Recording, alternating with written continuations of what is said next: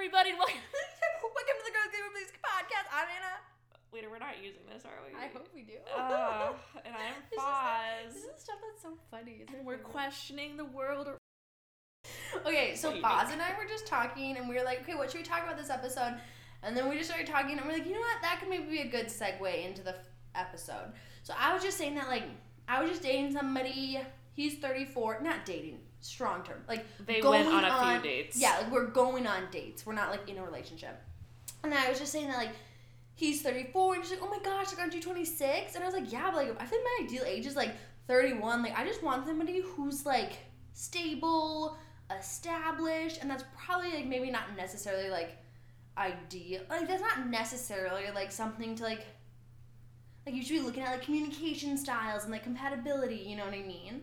But my like last phase of life was just like so hectic and chaotic that I really am attracted to just like stable, established people. What do you think your life's gonna be like in ten years?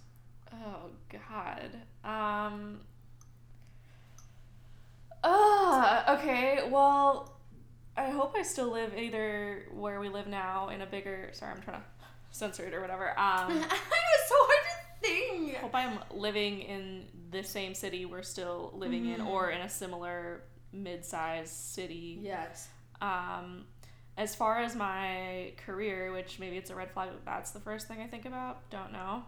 Um, probably meant more like have a family. Um, Not necessarily though. That's like, don't think you have to have a family just because that's like what society has always said. You know. yeah, I'm not gonna let the pressures get me down, or maybe I will. I don't really know. And did you know that it's statistically proven that people who have kids, their happiness from a day to day situ like on a day to day basis significantly decreases until their kids are like eighteen. So Uh, that's yeah, another another win for Yeah. the the childless. Well, I, I could like have a whole separate like. Would I think you? we have it on our list of like is having children ethical like still. yes, well let's get into it. Oh, okay. A side tangent off the side tangent, and then we'll just loop it all back around.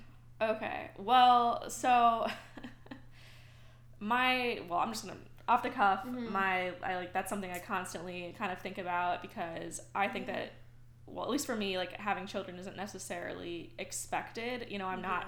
I haven't always grown up been like, oh, I can. I see myself as a mother. Like I think that could be a wonderful part of my life Mm-hmm. if there's a lot of other things that are in place. You know, Yeah. I think part of that goes back to your partner and how you guys see raising a, a child or yeah. children. Um, the career aspect is another thing because you know it's always an issue with moms is like you can't have it all or you can try to have it all and it's like who's taking care of the kids while you work and there's a bunch of other things to unpack with that. Um, but you know as we move into like uh, passing on trauma to children or like what is the best way to raise them you know you could have the best intentions but you never really know what's going to happen Yeah, and it's hard to know your own trauma when it's so. It's like the oxygen you breathe. Like you don't really notice it's around you because it's always there and constant. So sometimes it's really hard. Like even if you're intentionally trying to break the cycle and process your trauma, it can be really hard to even like be aware of certain things that have always existed in your life. yeah well and that's something that you know i'll talk about with my mom like she'll be like mm-hmm. if i'm going through a hard time or something she's like was it something that i did and it's like i mean maybe but also like i'm not going to fault you for that because Mhm. you were being a parent for the first time Yeah. you were doing the best you could with what you had not Yeah. not in like a struggle upbringing way i just mean like different choices of things And, like bringing life into this world is so mind-boggling. Like even if you read all the books and did all the classes, like it's still like trial by error. Yeah, and I mean, even just like being pregnant, like the delivery, all of that stuff is, you know, it could be life threatening. Like, Yeah. um, and then there's there's not good resources set up in this country for, you know, maternity leave, paternity Mhm. leave, um, childcare. I mean, I have what most people would consider like a good, stable, well-paying job, and I'm Mhm. still concerned about am I going to be basically spending a paycheck every week so that my kids can be watched by someone else and then I'm working and am I just working so they can be watched by someone else? Like is that what does that mean? Um yeah, I It's so know. true.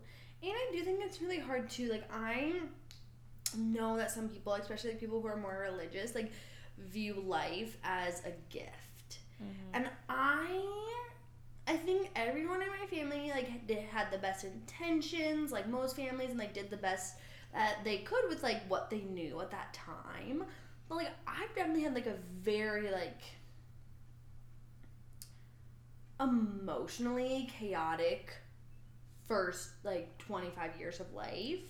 And yes, like all of my needs were met. Like not I should say physical needs. Like food, water, and shelter for sure. I always mm. had those, which I'm really grateful for. Like not everybody has that. But in terms of like emotional needs and like a sense of belonging, mm. My like early like phase of life was just filled with so much shame. And I really actually like I feel like writing a book just sounds so intense, so I hate that like phrase, but like I like love like writing about this idea of the things they didn't know they taught us. And like mm. thinking about how like like parents and grandparents like teach us like ways to shame ourselves, which they didn't even realize they taught us because they were just taught by their parents and their grandparents and we're just like pushing all this stuff on kind of like you were saying to our kids unintentionally and it's so painful so toxic but like people don't even necessarily know that they're doing it. And also to be fair like sometimes like i feel like in a rare instance there's some people who do know they're doing it so that's like a different story but just like assuming the benefit of the doubt i feel we teach children a lot of things that aren't necessarily constructive without realizing it. And i feel like in my case like a lot of that was like shame. Like there was so so much shame. And like my family's interpretation of catholicism was very shame based and like catholicism has a lot of shame built in already. Wasn't there like what is it? Oh, confessional. Yeah like confession yeah Did you do that? yeah mm-hmm. And it's like confession is like God loves you no matter what, but the thing that really gets me is the idea that you are born sinful.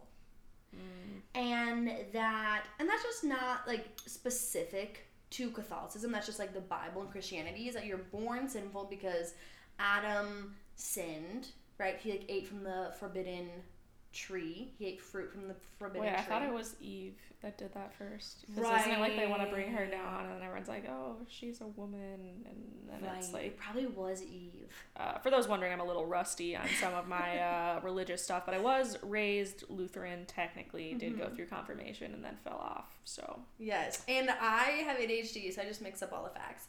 I say that my brain is like a really messy, unorganized library. Like all the facts are there. got it I just- cataloged. Yeah, I just can't access them when I need them. So it's like laying in bed tonight, I'm like, oh no, it was Eve. Like I know that, but it's just like I can't like access the right information when I want.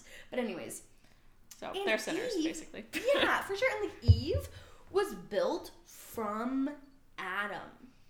Oh, the rib or something. the rib right? of Adam to serve Adam. So there's just like I mean that's not necessarily based on shame, but that's just I think a lot of like structural things that we still see in society like women should serve men, men are superior, um like women are like guilty and sinful and responsible like responsible for any fault of man. Like a lot of those ideas I think we see in society which aren't constructive, which aren't constructive. But getting back to my main point like Catholicism's interpretation or maybe it was just like the church and like maybe it was just like the churches I went to, or like maybe it was just like my family's interpretation. I don't really know. Like I like to, I personally feel like my childhood church was like pretty open, but like more of like my parents' church back home was a little bit more, a little bit more strict, and I just really think it was like my family's interpretation.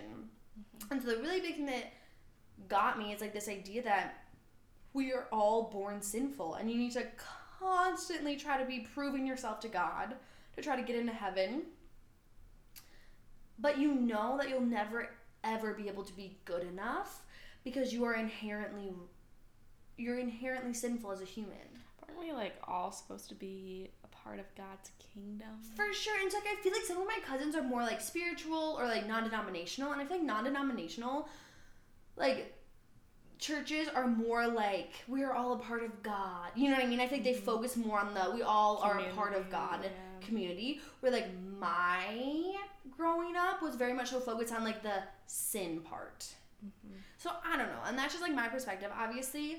But like, and I just think it was like a lot of like my family's culture, a lot. Like it was just like, like I don't want to like call anybody out, but like eating at like eating meals as like a large family, like I'd be told to stop eating. You know what I mean? Like stop eating, and you're gonna get fat. Ooh. And so, like, that's what I'm saying. And, like, I don't think anybody had bad intentions. I just think that they heard that growing up and didn't realize that wasn't okay to say. Like, boss, mm-hmm. I'm not kidding you. I went to college and my world opened up. And my friends, bless their souls, were like, Anna, like, you can't say that to me. Like, that's mean. And I, like, Wait, what were you saying? I think I said something about, like, them being fat or something. oh my I, god. Foz, it's so bad. Like I literally didn't know that was a mean thing to say Oh, because I had heard it my whole life. Yeah. Like I just thought that's what like you like I just thought that's what you say to people. Like I literally didn't realize it was mean because I had been told that and heard that Mhm. my whole life. Yeah. And they were tough. like, "That makes me sad, Anna. Like you can't say that to me." And I was like, "Oh."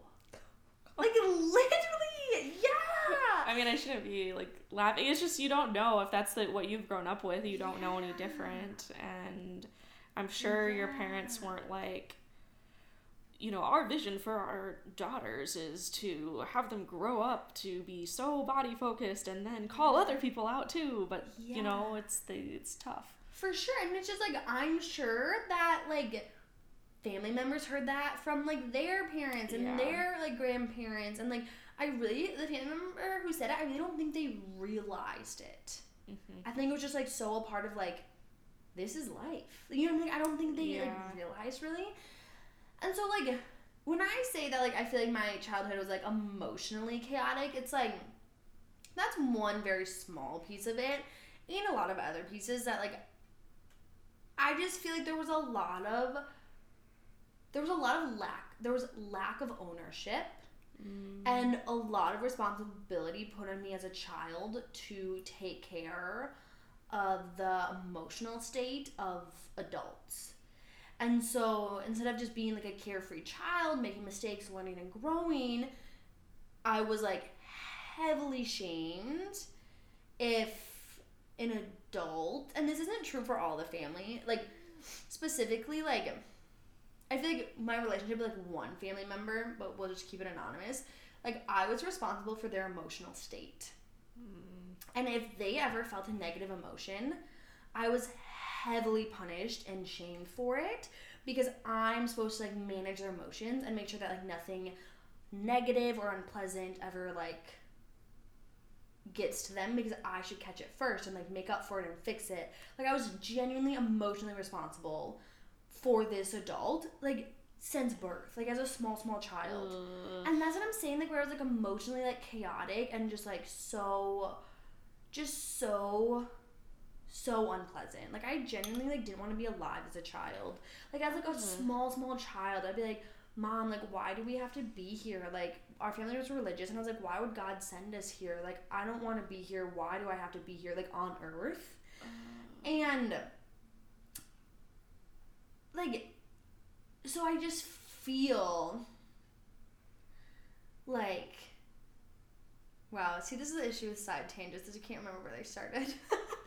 well, we're talking about you know raising children and yeah, how our choices could impact their upbringing and their worldview, and yours was very clearly shaped by some strong figures that Yes, that like were probably just doing the best that they could, but Yeah. really, really impacted my life to the point that as like a small child, I didn't want to like be alive, and I just like agreed, I made an mm. agreement with myself as like a small kid that like this is my time, I have to ride it out. Ooh, And so I feel like when we have this conversation, like bringing kids into the world, like I definitely don't view it as a gift, mm-hmm. you know. And like even when I am more like, like spiritual and like I believe in like a God figure, I'm like, why not just keep the babies in heaven? You know what I mean? Like I don't think that like, I don't necessarily think that get like what like bringing someone in this world is a gift. I naturally love children, and I love to watch them grow and learn. And like I would want to have children for that sense. Like I just like it would be a selfish desire because like I just like love kids and I really can't explain it. Like I just really genuinely think it's so fun how they're like learning things for the first time and they just like offer such a mm. fresh perspective Yeah. that as an adult you forget. Like you forget that snow is so exciting. Because when I see snow, I'm like, oh my gosh, the roads are gonna be awful for the next six months, you know? Yeah. But like kids are like out of their mind, like it's magic, and it's just like so fun to like see the world through their eyes and like watch them learn and grow. It's just like I love kids, I really do. But I definitely like in like if I had children, I'd be taking on the burden that like I'm doing this for a selfish reason because I want it Yeah. and it's not necessarily a gift to them. So, anyways, getting back to our first thing is like I am really interested in like older men who are like established and stable because I feel like specifically the last like seven years have been a lot more chaotic than like like my early childhood. Um, but I feel like I do look for like that stability whether that's like constructive or not. Yeah, I think probably generally speaking, I mean, you would think that if you were dating Mhm. someone older, they would, in theory, have their life more together. But there's always like those 40 year old men who are like, yeah, I'd, I'd like to have kids someday. And it's like, Yeah. someday is like right now. Like, Yeah. you don't want to be like 65 at your fourth grader's like middle school graduation or whatever. And my Like- dad died. Like he got diagnosed with cancer when he was forty nine. He died. Oh, I didn't realize he was 49. He was forty nine. I think your he parents are younger than mine. Because how long ago was that? A couple of years ago? It was. It'll be five this summer, and Oh, he wow, okay. lived for about a year and a half because he chose to do chemo. So Yeah. he died when he was fifty one. So like I was thinking about that, like that example right there. Mhm. Like if like that forty year old had kids and got cancer and died at fifty one, their kid would be eleven. Yeah, that's a lot. Which like isn't necessarily true. and, Like you can't necessarily like predict like that's like how it's gonna go. But I one thing I really do like about I feel like I really value when people like know what they want, Mm. and I feel like definitely like time helps you Oh yeah, figure out what you want. yeah. Well, I mean, you're more sure of yourself. You've lived more years. You kind of seen different people. I mean, even I feel like if you're going on dates and stuff, that will help narrow things down really quickly. I mean, Yeah. you get to see different things. Oh my gosh, you really do. And it's like, so I'm on dating apps, and it is so hard to tell from a dating app, like, if you should, like, put energy into someone. You make a lot of snap judgments. They could be good. They could be bad. I mean, you don't know really. Yeah, and it's like, how am I supposed to, like, prioritize or figure out, like, which one of these profiles I should put energy into? Because it's like, how am I supposed to know? Well, I think that this is something that I think differs for women is it's like you're kind of like well, I'm kind of on the fence, but if they had an amazing personality, like that would really sway me. So then you're like, well, we'll see. And then they just completely disappoint you and you're like, oh, no, like nothing's working. But yeah. I know, and it's just like I love people, and I just like love like getting to know people's story, but finding someone to be a life partner seems impossible because I don't expect anyone to be perfect. I know I'm not perfect, but to find somebody who their imperfections are compatible with my imperfections sounds impossible. Like in terms of friendship, like we can be friends. Like it's not like we're building a life together. Yeah. But like to build a life together, like that you just have to be so compatible. Yeah, I mean, I think you have to be certainly have to be compatible, but there also I think has to be a willingness on both sides to like Mhm. try and make it work because That's I mean, true. you could have like that spark or whatever, but Yeah, it like fades. yeah. Well, I mean, I don't know. Wait, has have yours has your spark not faded? Well, my partner and I broke up and then got back together. So, So did you, you, like, tell me. Okay, so your your spark faded and then you broke up. So is your spark Well, back? Well, we got back together, so yeah. And how recently? Um.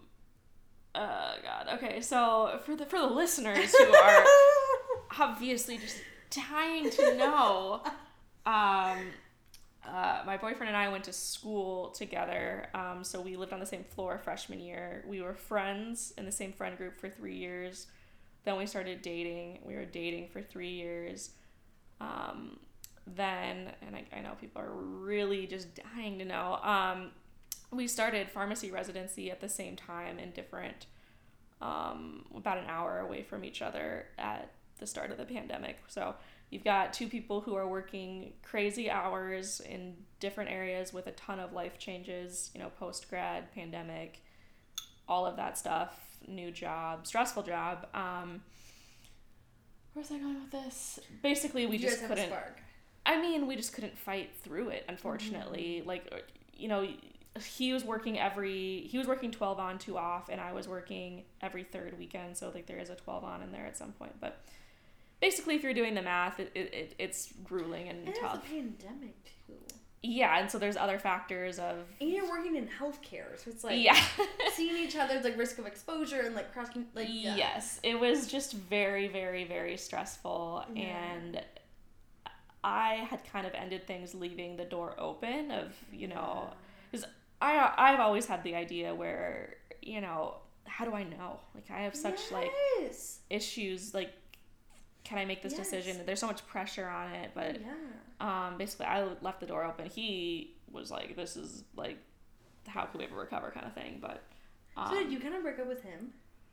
well, You don't have to disclose anything you don't want to share. Just give me this little signal right here. I no one's gonna be listening. The thing is, he's gonna be one of our three listeners. So it's like, okay, and there. Okay, so let's just to add other things on. There was also two pretty significant deaths close to me that summer. Like, was our friend one? yeah, and um, like uh, another family member, and so there, th- things were just if if the scene was set for things to go wrong. I mean, there was there was no cheating, no infidelity, no like crazy things like that. It just like I honestly just need the relief of like not having to and that's not a good thing to say. Like I'm not like necessarily But almost like I really like what you're saying. Death changes your perspective on what it means to be alive. yeah. And I think being in a relationship, you feel a sense of like responsibility to give, like naturally, Yeah. like a, like a natural, like mutual. It's reciprocal. We're like both feeding into this relationship. Mm-hmm. But like when you experience a really just intense death, I think it like limits how much you can give. So you're like, I'm just like I the what I have, I need to keep for myself just to keep going Yeah. and I don't have a ton to give to another person. and neither of us had anything to give. And um, just for some additional perspective, the year prior, we were on our clinical rotations. So every five weeks, he and I were at a starting a new job, living in a different city, mm-hmm. making no money, but working 40 hours a week. So, and none of our locations matched up. So we were already doing long distance basically for a year, and then you add the pandemic. And I basically, I'm trying to justify everything because I, there wasn't like a single one reason Yeah. to like whatever. In summary, I thought the break was nice because then I was able to revisit the relationship and fully know what I was missing Yeah. and how compatible we were and how much I missed him. Mm-hmm. And I was like fighting it because I was the one that essentially broke up with him. So then for two years, I had to live with that decision and be like, Mm-hmm. Yeah. maybe I messed up, maybe I didn't. I don't know. Yeah. I started dating other people. It's like, ugh, this is not great. Sometimes when you date other people, it really makes Mhm. you realize that finding someone you're compatible with is like yes. a needle in a haystack. Yes. So basically, what it came down to is I was able to get a job closer to him, not because of him, but I wanted to live in a bigger city, Yeah. and we reconnected and revisited some of those things. But um, Okay, this is my plug for myself. Um, Oh. Foz's boyfriend. If you have any cute friends who are single, let me know. you can This should be. This should definitely be cut out like right now. Like cut this out right now. But um, there is someone I possibly wanna